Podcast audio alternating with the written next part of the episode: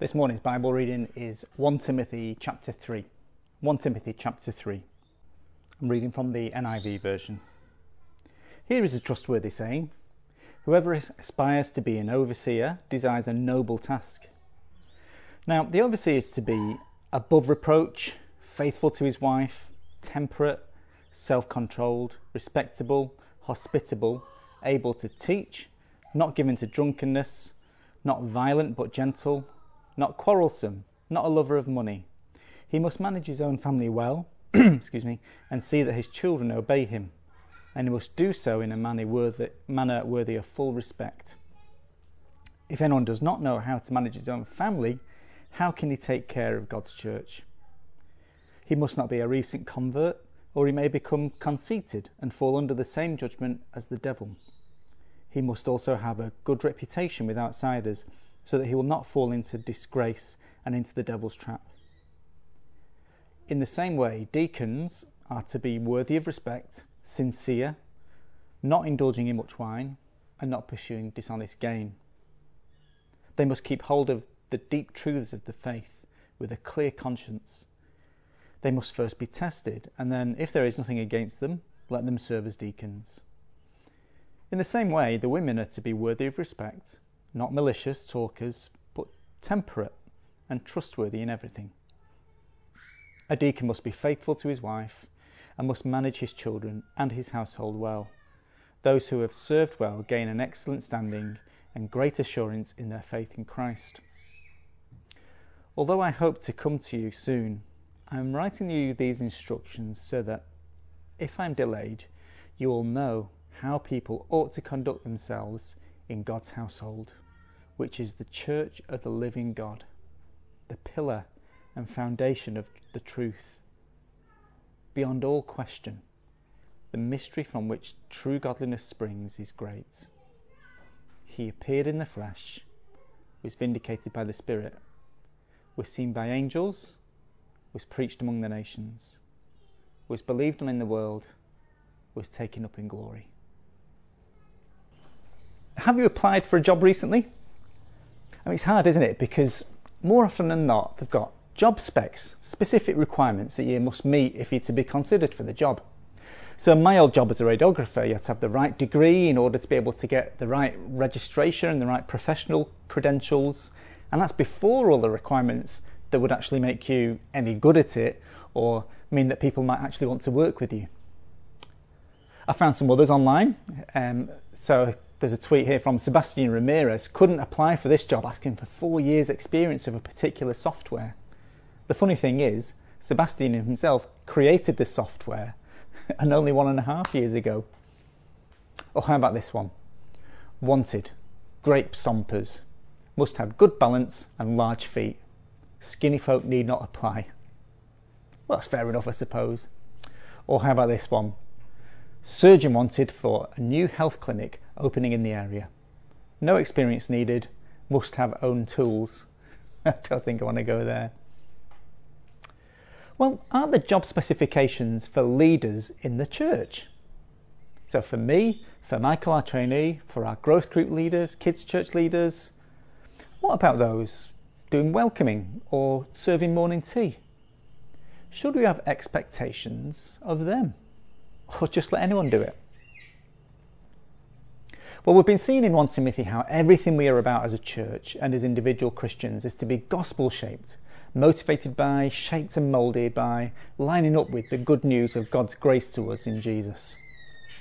And today we're going to think about what gospel shaped leaders and people serving in church are to be like. And it's all about having gospel shaped integrity our lives, what we do, and our character matching up with the truth of the gospel we believe. Now, of course, I've got to mention the elephant in the room. If you've been following Ravi Zacharias' ministry, so Ravi Zacharias was widely considered to be the world's best apologist and evangelist. Thousands benefited from his ministry. But since his death last year, it transpires that now he's become known as one of the world's greatest frauds. It's come to light that he was guilty of using his position as a trusted Christian leader to carry out ongoing sexual and spiritual abuse over many years in many places. He even used counselling abuse survivors as a way in to abuse them further, and then denied and sued them when accused, causing further pain for his victims. It's heartbreaking for those survivors of his abuse. It's heartbreaking for the thousands who benefited from his ministry. And it's heartbreaking for Jesus, whose name he has dragged into his disrepute. And I can't think of a more stark example of the devastation that a lack of integrity in a church leader can cause. Let's just pray for those survivors briefly. Lord, we are um, shocked and appalled at this news, and we just desperately pray for those survivors. We desperately pray for those who've been turned off Jesus by hearing about this betrayal.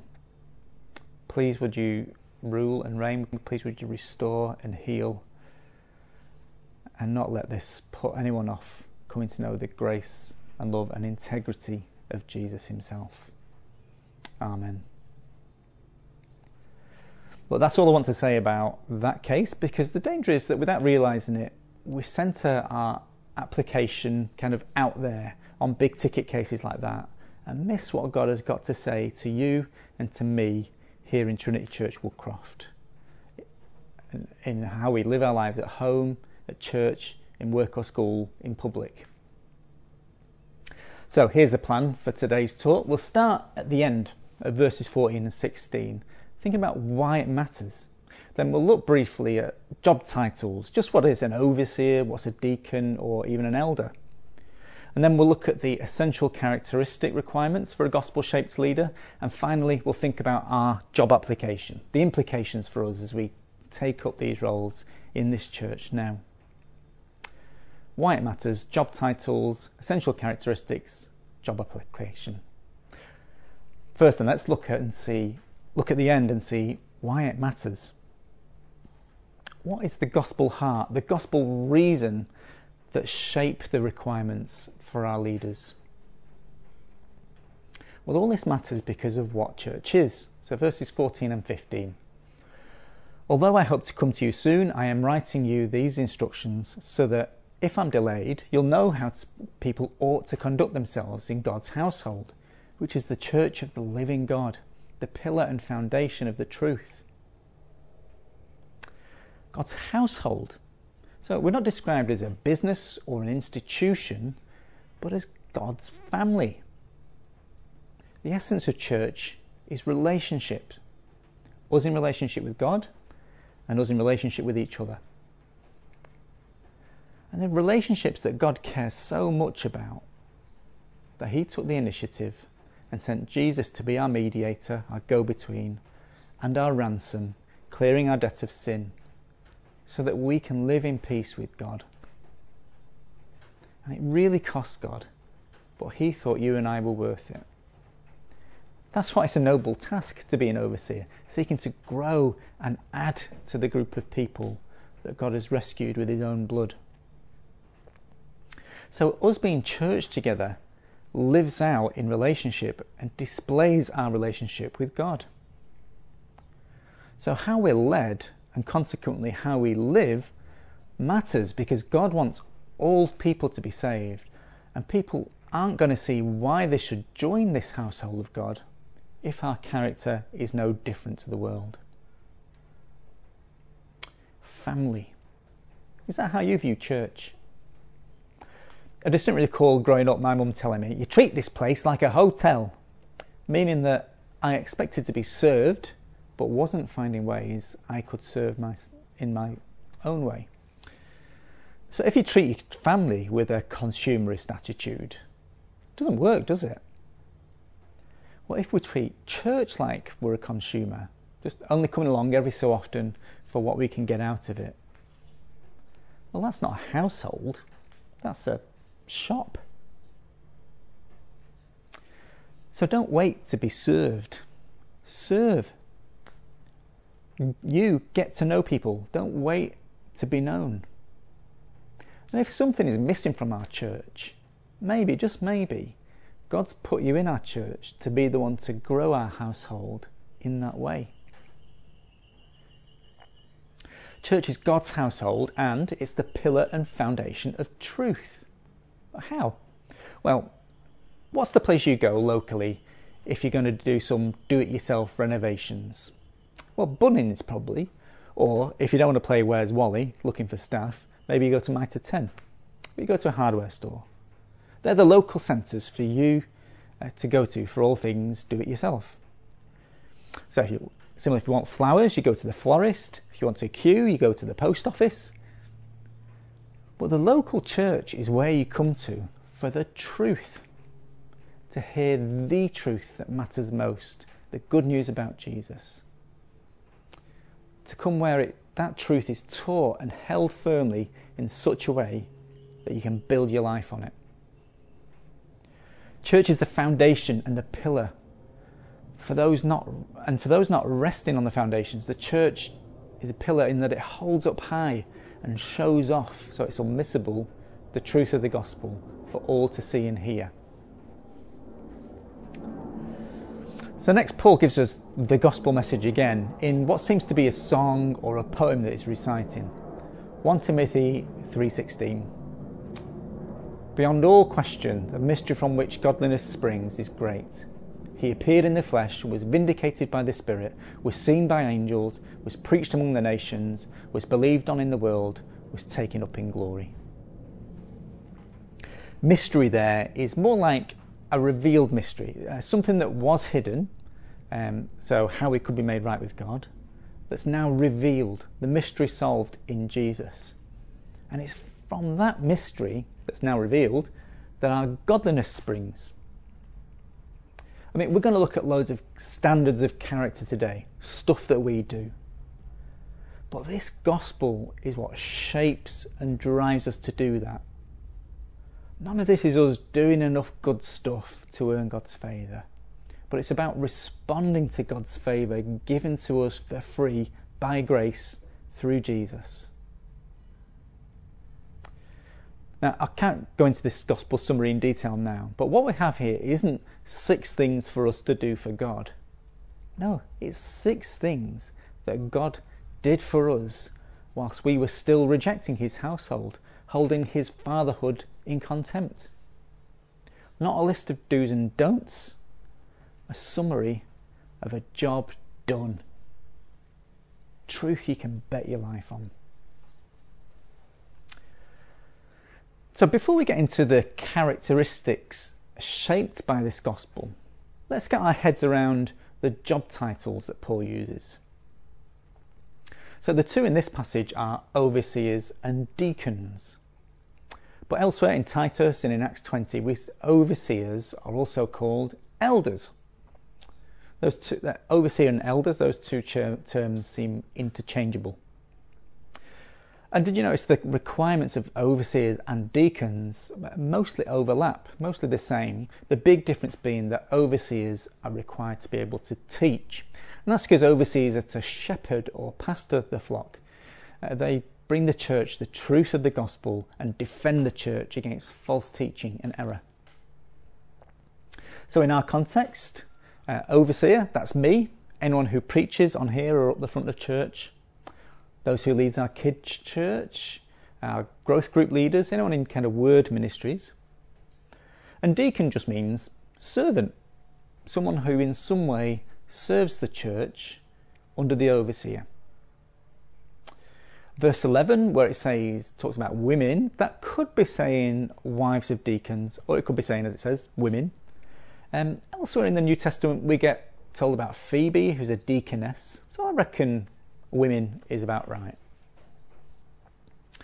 So, deacons for us, or are anyone on one of our serving teams. The actual labels, overseers, deacons, elders, we deliberately don't use those titles in our network of churches because they just carry too much historical Christian baggage, meaning different things to different people. What's important is the principle behind them, the activities described and the characteristics described in the Bible that surround them. So notice apart from the ability to teach, the qualifications for each are pretty similar, aren't they? Uh, more than that, they don't stand out as particularly different to what is taught as Christian behaviour for all believers in the rest of the New Testament, are they? They're really just a good summary of what a mature Christian looks like. So I don't want you to switch off thinking, ah, well, I'm not a preacher, never will be, no intentions of leading anything, so this talk isn't for me. Now, these are good things for every Christian to aspire to. Because every one of us, every Christian, is the Christian leader amongst our unbelieving friends and family. Every one of us is part of that outward facing aspect of church that lets the world looking on know if they can respect us for walking the talk, practicing what we preach, or if we're a bunch of hypocrites. So let's have a look then at these essential characteristics. Our next heading essential characteristics for overseers and deacons. And we're going to break it down into how they're to serve, where they are to serve, and when they are to serve. So, first, how. Verse 2 The overseer is to be above reproach, faithful to his wife, temperate, self controlled, respectable, hospitable, able to teach, not given to drunkenness, not violent, but gentle, not quarrelsome not a lover of money. Uh, and we see similar standards for the deacons and the women. Notice the only skill qualification is the ability to teach. All the other qualifications are about character. So, above reproach is the headline, and the rest are ways in which we achieve that. They're not even particularly exclusively Christian virtues, are they? Seems the important thing here is verse 7 how we present to the world. Because people universally hate hypocrisy, don't they? Well, hypocrisy in other people at least they do. And we as a church reckon we rejoice that we've been saved from our sin. So, how would it look then to be characterized by being sinful? What would that say to anyone looking on about turning to Jesus for rescue themselves? Well, they'd think didn't seem to do much for them. I don't think I'll bother.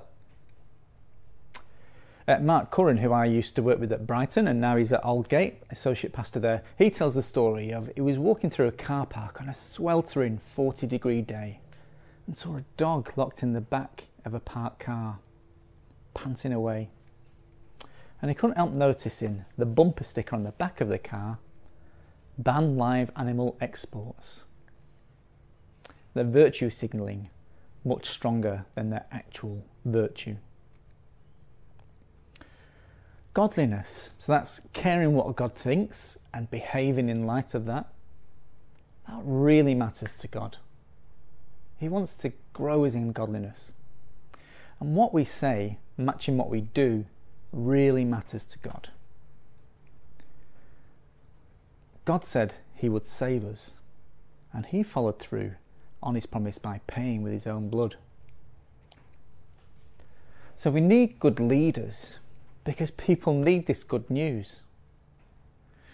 Overseers must teach the gospel. Deacons, verse 9, must hold on to these deep truths. And people need to see this truth lived out as well as taught. But imagine if I, as your overseer, lowered the bar on some of this. Say I was flirty with other women all the time, made digs about Sharon, or if occasions at our house could be characterised by more than a few drinks being had. Well, pretty soon that would set the culture of our church, and before long, the bar would be lowered for lots of us. And in the end, people visiting our church would wonder why any of us bothered. That's why I don't worry too much about churches that abandon biblical orthodoxy and go all liberal, because they aren't offering anything different to the world, and so eventually they'll empty altogether. Now, instead of lowering the bar, what I try to do as an overseer is set the bar just that bit higher for me. These standards set for us to try and be a good example that if God can save and change, transform a rat bag like me, well, just imagine what He wants to do with you. God wants us to be changed, to grow in godliness, and He wants leaders to be great examples of these characteristics to help us all in that. Now, we could do a whole sermon on any one of these characteristics, couldn't we? But let's just look at the love of money because we've got an AGM coming, an annual general meeting coming up, and it's a good opportunity to show how we're organised as a church to help me and to you uh, avoid love of money. We have to talk about money because Jesus did. You know, half of Jesus' parables were about love of money. One in seven verses in Luke's Gospel mention money or about money. See, our hearts are idol factories, and money can do so much to compete for our affection, bringing us power, comfort, prestige, the appearance of security. It's so easy to fall in love with money, and it can so easily dictate the direction of our lives, where we invest our time and our energy, dragging us away from serving God's household. So, one way I'm helped as your overseer to not have a love of money is that I'm paid well. So, similar to that of a teacher. So, I'm never tempted to dial down on the teaching because I'm worried that the giving will go down and I'll get paid less. I get paid the same regardless. Uh, another thing is that only one person in the whole network, our network business manager, knows who gives what electronically. Again, to protect us from falling in love with the big givers of money. Um, on a practical level, um, uh, Michael and I, people employed, aren't allowed to handle any of the cash so that we're above reproach. And our leadership team, part of their job is to keep me accountable for how the money you give is spent. But the real antidote to love of money is to give away lots of it. Give away big chunks of it sacrificial. Whatever your income level, give sacrificially in a way that impacts your lifestyle. And I, as your overseer, need to keep hearing that call to be generous. Or else, why should I expect you to be generous? So I don't mind telling you that during last year, all of us senior pastors in the network volunteered. We chose to take a pay cut of between 10 and 20% because of the uncertainty around COVID. We didn't know what that would do to giving across the network. Now, as things have settled, we've returned to normal pay. Now, I tell you that not to brag about how generous me and the guys are. No, I'm telling you that to lead you in thinking about how you can be generous and make sure you don't fall in love with money. All right, so that's how leaders serve. Where they serve is everywhere at home, at church, and in public. So, verse 4 He must manage his own family well and see that his children obey him, and he must do so in a manner worthy of full respect. If anyone does not know how to manage his own family, how can he take care of God's church? Uh, and also, verse 7 He must also have a good reputation with outsiders so that he will not fall into disgrace and into the devil's trap. So the logic goes since church is a household, leaders should be able to manage their own households, or they've got no chance with the church. Now, I, like every pastor, like every parent, have been on occasion disobeyed by my children. But Sharon and I hope that by managing things well, in a manner worthy of respect, so being temperate, self controlled, hospitable, all of that, that on the whole we'll do all right at home and at church. Again, it's about integrity, about who you are at home, being the same person as who you are at church and who you are in public. So, how, how, where, and when we serve as leaders. Verse 6 He must not be a recent convert or he may become conceited and fall under the same judgment as the devil. Look, like it or not, positions like mine carry power and influence. And people do often tell me nice things, ways I've changed, helped change their lives and their thinking. It's a big deal with big responsibility. And if you haven't got these characteristics, if you're too new to things of Jesus, well, you won't be able to cope with the adulation. You'll get puffed up. You'll be in danger of giving the credit to yourself and leading people to follow you and trust in you instead of following and trusting in Jesus. So, how, where, and when? Okay, now let's put in our own job application, thinking through what this means for us now. This is a, funny passage to preach on because really the application is in the text. So it's a, it's a great passage to just keep coming back to, to kind of audit ourselves against. Is this my character or is that a characteristic I need to work on? Uh, but let's think through our leadership team as we think through um, receiving nominations for leadership to our leadership team at the moment. Where does our leadership team fit in? Are they overseers, deacons? Well, I'd say our leadership team acts as a subset of the overseer's role. So they don't do teaching, but they are part of making sure our church sticks to the gospel truth and maintains gospel priorities, that we don't get distracted. And they're also an important part of ensuring that we are above reproach in the way we operate holding myself and others to account. So, those are the ways they help me to shepherd, help me to oversee in that kind of bigger picture kind of way. A couple of things to notice in this passage and others like it. It's clear that the norm for churches is to have leadership and structures. But the New Testament is largely silent on what those structures should be from time to time, you get movements in Christianity wanting to get back to the original New Testament church, meaning they want to strip churches of their structures and hierarchy uh, and just go for more the relational thing with Jesus. And of course, we don't want dry institutionalism crushing our heart level relationship with Jesus and his gospel driving all we do. But we do organise things and we do have leaders to keep Jesus the main thing. The organisation is there to help things be organic, but in a good, sticking with the gospel kind of way. See, the reality is we are all led by someone, whether we know it or not. So it's better for church to be proactive and upfront and clear about what we want our leaders to be like. For all of us, wherever we're up to, as overseers or deacons or just finding our feet at the moment. Aspire to have these characteristics. Not in order to be saved, but because you are saved and you want to join in God's mission to save even more. So pray.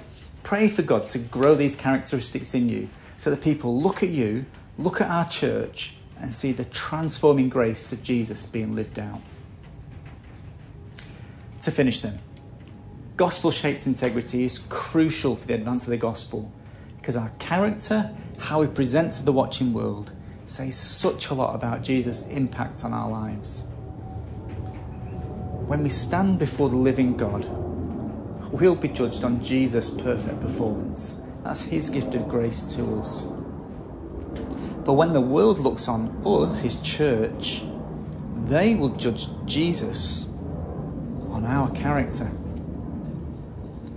To live lives of integrity shaped by Jesus. Jesus, who put his money where his mouth is, all the way to enduring the cross to save us as he promised he would.